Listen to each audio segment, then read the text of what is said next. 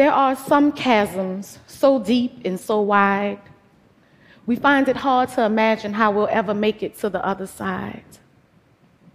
That space between who we are and who we want to be, the gaps between our high ideals and our base realities, the distance between what we say and what we really mean, the raging river that flows between what actually happened and our convenient memories.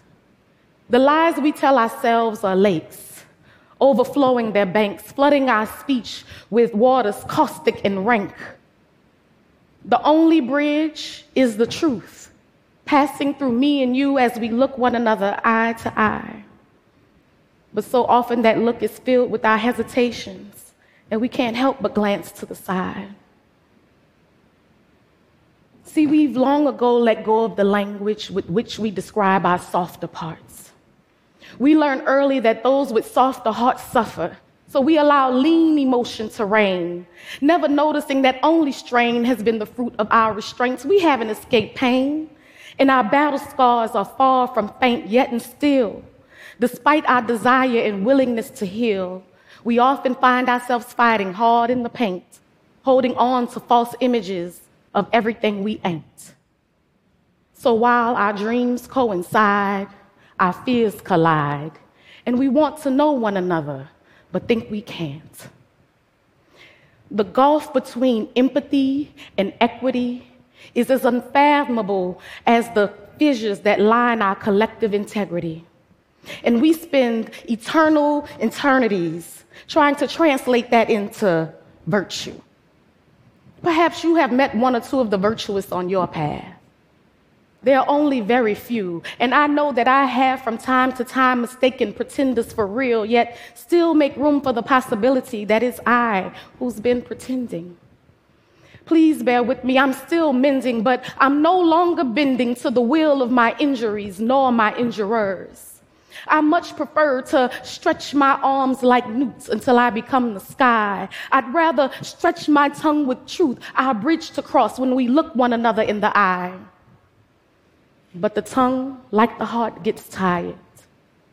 The weak make it hard for the strong to stay inspired, like the lost prevent the found from escaping the mire, and the degraded stop the enlightened from taking us higher. But no matter what you hear from the mouths of these liars, we are one people with one destiny. And the common enemy, that's why it really stresses me to see our hearts so tattered our minds so scattered, our egos so easily flattered. We're enslaved, yet think of our shackles as gifts.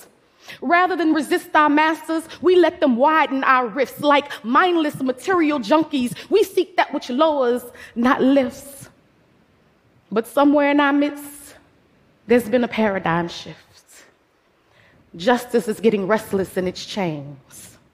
Our youth find it useless to separate their souls from their brains. Their truth is ingrained, their integrity is sustained. Let me call your attention to those who serve as examples, those who daily give their all, but their reserves are still ample, those who battle friend and foe, yet their hope is never trampled. They make music never sample, and the world's ugly could never cancel the fullness and the sweetness of their composition, nor the unadulterated truth of their mission.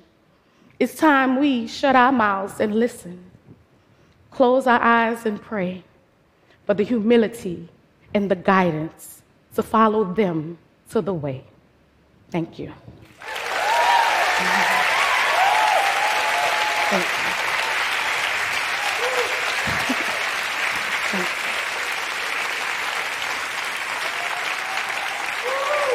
Thank you. Thank y'all so much. You have no idea how fulfilling and energizing that is. Um, for the past three years, I've had the privilege of co designing with my neighbors a space in New Orleans known as Under the Bridge.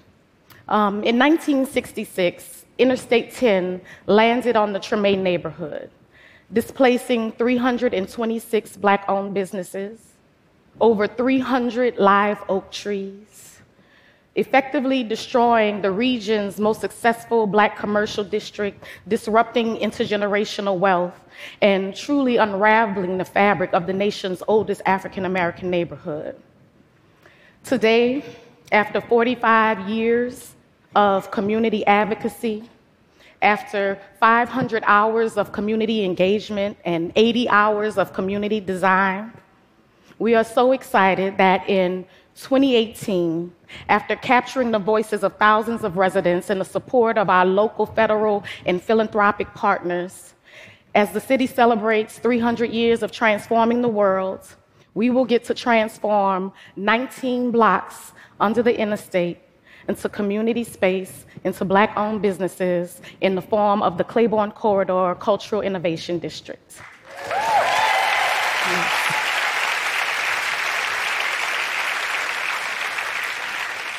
We will be bridging time, we will bridge memory, we will bridge disparity and injustice, and we can't wait to see you all on the other side. Thank you.